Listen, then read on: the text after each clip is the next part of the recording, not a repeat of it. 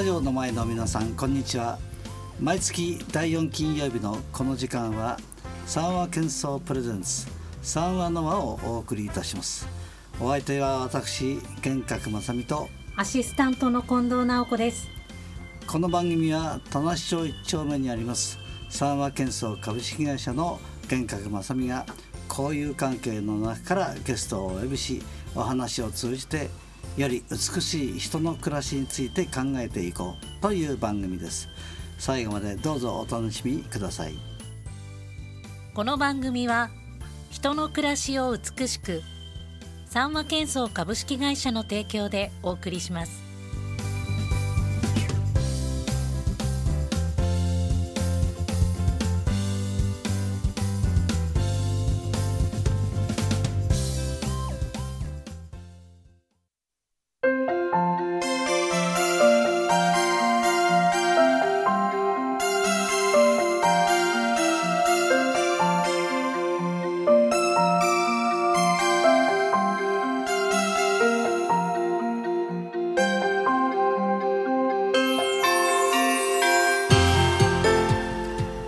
7月26日金曜日三和建装プレゼンツ三和の輪。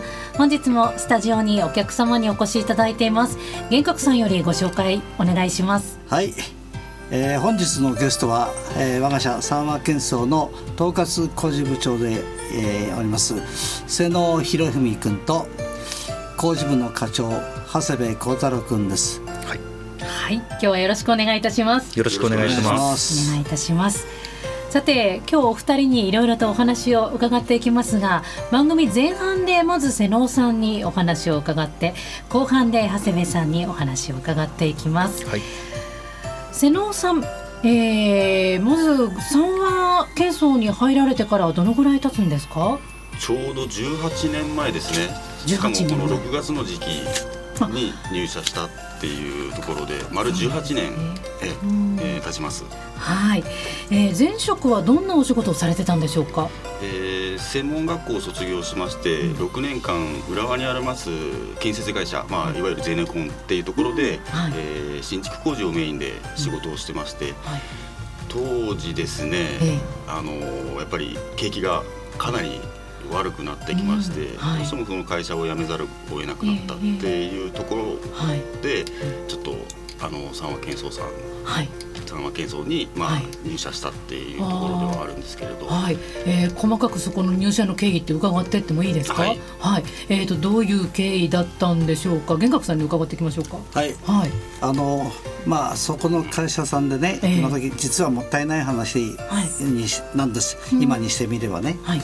あの須野君をまだ、まあ、30歳前、うん、あのまあ辞めることになったということで、私はねこんなチャンスないなと思って、うん。必死になって口説きました。あ、もともとえっ、とその前職のええ。にいらっしゃる時からご存知だったわけですね。すね。さんは。うちはそはいのゼネコンさんの、はい。まあ、専門工事業塗装工事を請け負ってた、ええ。ええあの協力業者の一員でございまして、えええでまあその会社さんの、まあ、上司たる人がね、あの瀬能君が辞めるんだよと、いうことになってそんなもったいない話はないか、うん。ないだろうと思ってですね、でまあ3日未満ということではありませんが、ええ。かなりのパワーを込めて彼を説得したのをもう本当つい先日のように思い出します。はい。まだ結果ねそれでも実はダメだったんですよ。ダメっていうのは、うん。もうあのお断っうんそう。ええ。断られました。あ、そうだったんですか？うん。で本当にがっかりしましたけどね。ええ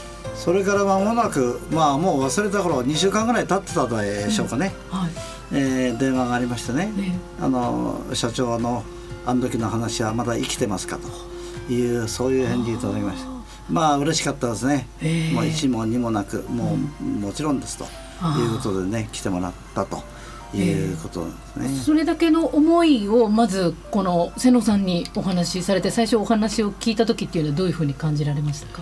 やはりあの建設会社のか現場監督というところで、うん。まあえー塗装屋さんというところで、まあ、いろんな建設会社さんも、えーいろいろこう当たったりしたんですけれど、やはり景気が悪く、えーなかなかうまくいかないというところで、でちょっと一度会社訪問ええ。させていただきたいっていうところで,、で会社に訪問していろいろお話を伺ってる中でこれから建築工事どんどん力を入れていきたいんだと。はい。どうしても力が欲しいんだとうん。いうお話をいただいたのではい。飛び込みました。はい。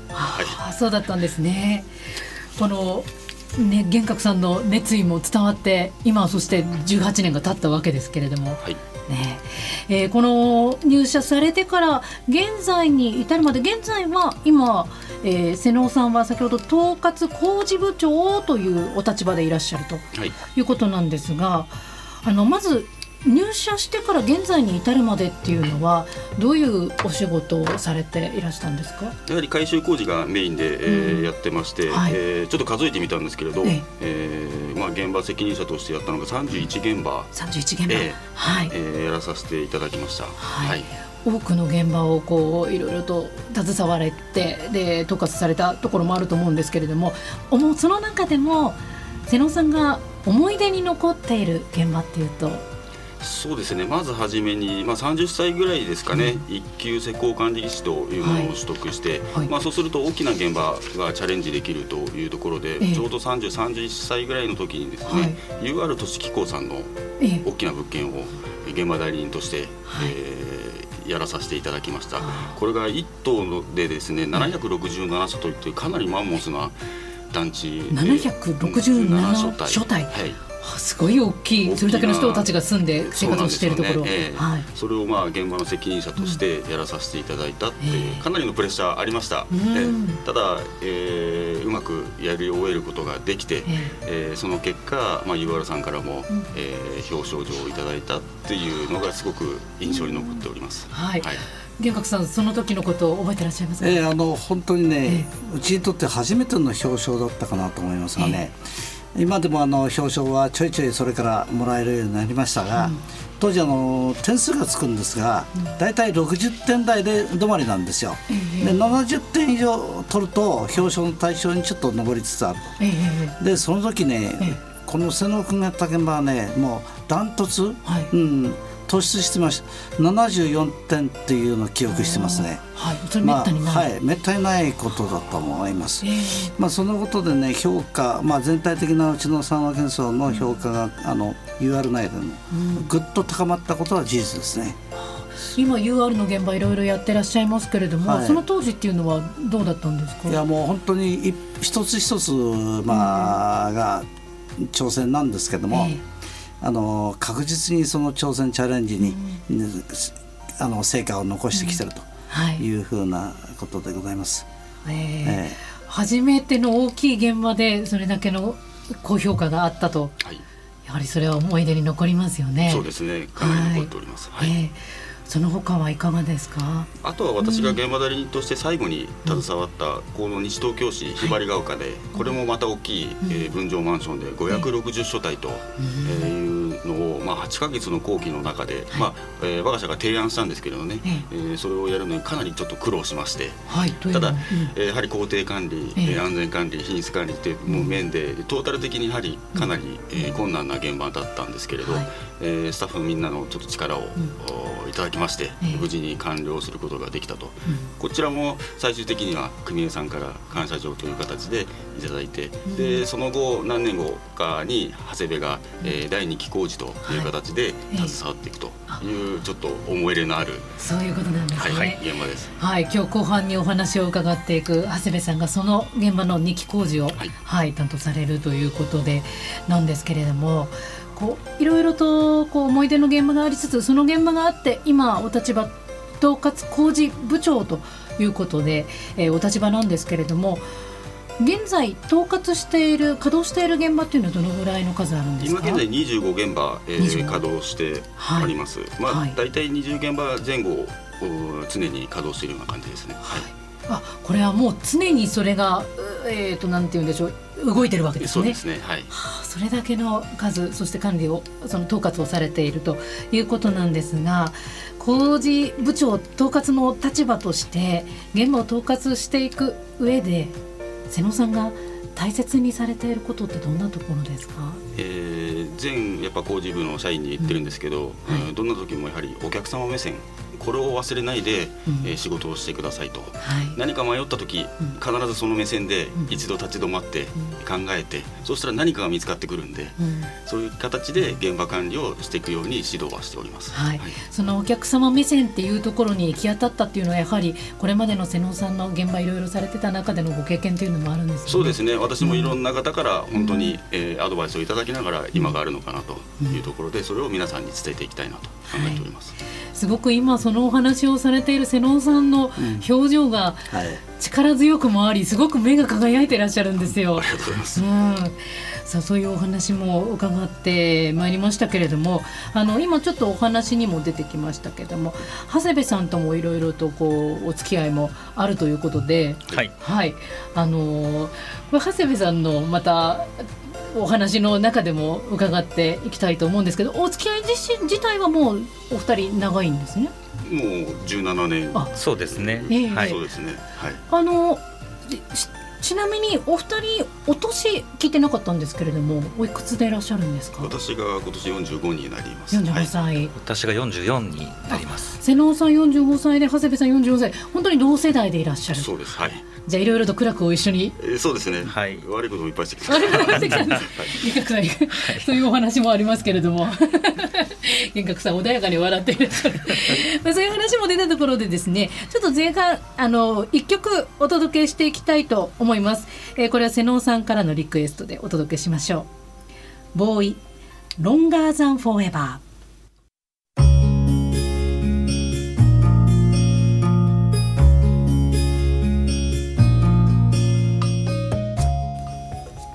三話喧騒プレゼンツ三話の輪。引き続きお話を伺っていきます、えー前半では統括工事部長瀬能博文さんにお話を伺いました。後半は工事部の課長でいらっしゃる長谷部幸太郎さんに伺っていきます。長谷部さんお願いいたしはいますよろしくお願いします。はい、先ほどまあ瀬能さんのところでも長谷部さん大体同じぐらいのお年でっていうお話でしたけれども、はい。改めて長谷部さんは入ってもう何年になりますか？はい。えー私入社が平成14年ですので、17年ですかね。17年。えになりますね。はい、えー、長谷部さんはどういう経緯でこの三和建装入社されたんでしょうか？はいまあ、私の場合はあの瀬能部署とはちょっと違いまして、はい、あの三和建装に出会う前は本当にあのいろいろなことを本当にやってまして、はい。その当時は確かガードマンをやってました。えーはい、でまあガードマンをやりながらあの各いろんな現場のあの誘導をやってたんですけども、はい。まあ、そこの人たちに「お前はもったいないよ」っていうようなことを言われて、はい。まあ、就職をしっかりしようと決めて、ん。えー当時ハローワークだったと思いますが、はい。で、えーあの三和建装の募集に見まして、はい。あの飛び込んでいったっていう経緯です。はい、はい。あのーその当時のことっていうのは長谷部さん、覚えていらっしゃいますか？はい。ええ。まあ、あの当時私はですねええ。営業として入社させてい。ただいてるんですけども、まあ、入社したばかりの時には、あのまあ、本当に上司もあの、えー、と営業の上司も、あのなかなか話がまだ初日なんかできなくて、えあのお昼ご飯なんかもどこに食べに行ったか、うん。食べに行ったらいいかわからないっていう時にたまたま本社に洗脳部長がい。て、ええ。えであの洗脳部長から声をかけてもらって飯食いに行くぞとお。いう感じで声をかけていただいて、はいあ救われたなっていうのがい。まだに覚えてます。はい、はい。瀬能さん覚えてらっしゃいますかその時の？覚えてます すいません。今笑顔で首をひねっていらっしゃったんでも長谷部さんにとってはすごくそうですね。印象的な、はい。うん。あの、うん。救われたっていうのが本当覚えてますね、うん。はい。あの玄格さんはいかがですか、えー、その時のことっていうのはええ。長谷部さん入ってらっしゃった時に、うん、あの長谷部君もね本当にあの、若えーまあ、若手の代表的なね、監督も営業もできるなというふうな印象で、はい。まあ、最初は営業だったんでね、はい。うん。そうですうん飛び込み営業を私と一緒にやってました。はい。ええそうだったんですか、はい。はい。ええ。あ懐かしいいろいろとまあ思い出ですけどね。ええ。教えていただきました、えー営業最初だったっていうことなんですが、い。営業から今は、えーはい。今現在工事部でいらっしゃいます。どのぐらい営業部にはいらっしゃったんですか？そうですね。4年ぐらいだったと思います。あはい、はい。4年やらせていただいてる中で、まあ、現場の方が増えてきまして、はい。あの現場要員がどうしてもということで、うん。あの会社長からで会長からですね、はい。あのお話がいただきまして、まあ、営業部に所属はしていたんですが、うん。えー工事の方の管理を、はい。えーやらせていただいたっていうのが、はい。えー10 8年ですかね。はい、はい、平成18年。平成18年、そこがあの工事部としてのあるある意味スタートの現場になります、はい、営業部から工事部にっていうところで、最初聞いた時はどんなふうに感じましたか？正直ですね、うん、あの私工事にはものすごく興味があったので、うん、まああの不安はありましたけども、はい、あのチャンスだなと思ってやらせていただこうと思ってました、はい。はい、その当時はあの初日に一緒にご飯を食べに行こうって声をかけてくれた瀬野さんがもうすでに工事部にいらして。そうですね。あの当然あの先頭を切って現場を仕切ってやってらっしゃったので。うんはい、で私はまあそんな近くはなかったんですけども初めての現場で何も右も左もわからない中で、あのしょっちゅう電話をしてあのここどうしたらいいああしたいっていうのを、もう本当に電話で聞きながら、一生懸命教えてもらいながらやったっていうのが非常に印象に残ってます。はい。やっぱり社内でこういう人間関係が密でっていうのってすごくなんというか心強いっていうか一人一人がですよね。そうですね、うんうんうん、困った時にね相談できる相手が身近に、うん、しかも年が、ほぼ同じでっていうのはねね、えー、うん、勇気湧きますよね。はい、うん。あの工事部に入られてから現在までえー、長谷部さん現場はどのぐらいの数、はいはい、えっと、ちょうどこの機会にですね、あのー、数えさせていただいたんですが、うんはい、今やってる現場がちょうど31現場目、ね、になります。31現場、はい、で瀬能さんと同じ数ですね。そうですね。ええ、あの別に口裏合わせてるわけじゃないんですけど。そうなんですか。ええ、その31現場いろいろな現場をこう経験されてきて特に印象に残ってるところ現場ってありますか？はい。まあ、あのそれぞれに思い入れはやっぱりあるんですが、まああのまあ、最近の現場になるんですけども、あの私が部下を抱えて現場を管理するようになってから、はい、えー、まあ、部下への教育っていうところで非常に悩んで、うん。はい、その現場の部下からですねいろいろと教えてもらったっていう意味ではすごく思い入れがあってそれがまたあのこれも口裏合わせたわけじゃないんですが、性能部長がや1期目をやった後の2期目のあのひばりが丘の、えー、工事だったんですがここでは非常に私自身も勉強させてもらったっていう意味では印象に残ってます。はい、あのさっき、えー、瀬野さんからのお話の中では560、はい大きな現場ですよね。そうですね。はい。そこでこの後輩部下にいろいろと指導していくっていうのは本当に苦労もいろいろと。そうですね、で私がやっぱり、あのー、未熟な部分が非常に多くて、あのー、接し方っていうところは逆にその部下から教えてもらったっていうところが非常に多くてですね、えー、そういったところを、えー、しっかりですね学んでこれたっていうのは良かったなと思ってます。はいあのー、今は課長というお立場でい。らっしゃるということで、はい、あのー、本当に部下の方も後輩の方もたくさんいらっしゃると思うんですけれども、はい、このお立場で長谷部さんが大切にしていることっていうのはどういうことでしょう、はい、うん、あのこの4月からですね私課長という立場をいただきまして、やらせていただいてるんですが、はい、まあ、その時にですねあのこの1年間で私が抱える形の部下については、はい、えー、一人一人と話をしようというふうに決めて、まあ、なかなか忙しくて、あのなかなかできないんですが、まあ、それでも少しずつ今話を聞いてっていうのをやってるんですが、そうやって直接、えー、部下から話を聞くとですね今まで見えてこなかったような、えー、問題点だとか、そういったところも、えー、聞き取ることができて、まあ、そういったところをですねあのしっかり解決してあげたいというふうに思っております。そういうお気持ちで、えー、部下の方後輩の方とこう接してらっしゃるっていうのは最初からなかなかできることではないかと思うんですけれども、はい、これまでの経験でどういう経験が今の考え方を作ってるって思われますか？そうですね、まあ、うん、あのやっぱり自分が悩んでた時に助けてくれる、はい、まあ、瀬野部長がそうでしたけども、えー、助けてくれる人が、えー、近くにいて、うん、やっぱ救われたっていう思いが大きかったのと、うん、僕が力になることで、うん、えー、手を差し伸べることで、はい、えー、救ってあげることができるではないかなっていうことを逆に考えられるようになったっていうのは、はい、そういうその辺ですかね。はいえー、今は、えー、工事部の課長として長谷部さんお勤めになっているということなんですけれども今後お仕事のところでこういうことをしていきたいこういうことを目標に掲げていることっていうのはどんなことでしょうか？はいそうですね。今もあの話はありましたけども、まあ、後輩に対してですねあの、まあまあ、私自身あの品質っていう部分には非常にこだわってます。はい。でそういった意味ではあの三和ブランドっていうことを、まあ、今の社長がですね、はい。あのよく口にするんですがそれも私も一緒にですね後輩に伝えていってます。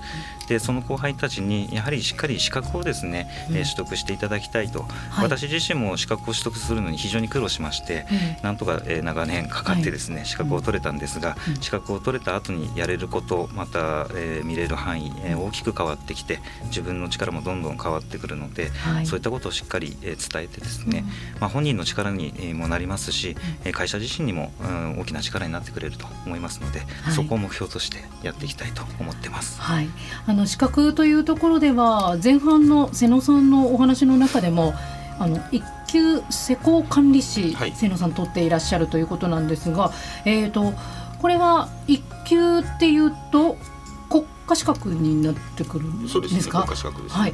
はい。工事部また会社の中でも取っていらっしゃる方はどのぐらいの方いらっしゃるんですかね？会社全体で31名なんですけど、工事部が今42名稼働してまして、はい。その半分約20名が1級を取得して、うん。えー最前線で今やっていただいているはい。というところです。はい。まさに今長谷部さんのお話にもありましたが品質サンマブランドっていうところにもつながるのかなと。そうですね。人の暮らしを美しく、はい。まさに、はい。うん。うちの社税はい。をしっかりあの身につけていただいて、ね、日常頑張ってくれてるというふうに受け取れてます。はい、そのためには日頃の勉強もそうですしこういう先ほどお話しいただいた瀬能さんと長谷部さんのようなその仕事の現場の人間関係っていうのも、そうですね、はい。え大切ですもんね。ーまああの2人を見てその後何人ものねあの人材がうちに、まあ、入社してくるわけですが、うん。やっぱりこの2人は先駆者ですね、そういう意味ではね。形を作ってくれてそしてまたその、えー後輩たちが入りそしてまたいい関係を築いていく、うん。まあ、チームワークは私は最高だと思います。うんで一人一人のあの、まあ、現場代理人の質もですねあの目標にする人物がこうやっているわけですから、はい。まあ、そういう意味では本当に愛社精神豊かなですね。あの、まあ、いい人材に恵まれてきてるというふうに受け止めてますね。はい。えー、玄格さんからもそういうお話がありましたけれども、あのちょっと伺ったところによると実は瀬能さん長谷部さん日頃からよく一緒に仲良くされているということではい。はい、そうですね。プライベートでプもライベートでも、はい。まあ昔から結構、ははい。い、バーベキュー行ったりとか、バーベキュー行ったりとか。えーいろいろとやらさせていただいてますね。はい。はい。お互い仕事ではもちろんですけれどもそうですね。うんはい、本当飲み仲間じゃないですけど、うんえーよくちょくちょくと出向いてましたね。いろんなところに。お話できないようなことが言ってましたね。お話できないこともということなのでこれまた別の機会にといういうところででもお二人のその絆とそしてね、えー今後の会社のでお二人の活躍もすごく楽しみなところではございますさてお話は尽きないんですがそろそろお別れの時間が迫ってまいりました、えー今日のお客様三和建装株式会社統括工事部長瀬能博文さんそして工事部課長長谷部幸太郎さんにお越しいただきました。お二人ありがとうございました。あありがとうございました。サマケンソープレゼンツ三話の輪。本日夜7時からの再放送の終了後 FM 西東京のホームページからポッドキャストで配信をされます。え皆さんぜひお聞きください三話の輪次回の放送8月23日金曜日です幻覚さん次回はどんな方がいらっしゃるんでしょうか、はい、あの次回はですねあの田無警察の所長馬場崎さんを予定してます。はいあの6月25日先月安全大会田無警察さんでやっていただきました。大変好評を得ました。あの皆さんにもぜひあの馬場崎さんの話を聞いていただきたいというふうに思います。わかりました皆さん楽しみにしていただきたいと思いますえーここまでお送りしましたのは三和建装株式会社の会長私玄格正美とアシスタントの近藤直子でした。最後に曲を聴きながらお別れです、えー後半お話しいただきました長谷部さんからのリクエスト。ミスターチルドレン終わりなき旅。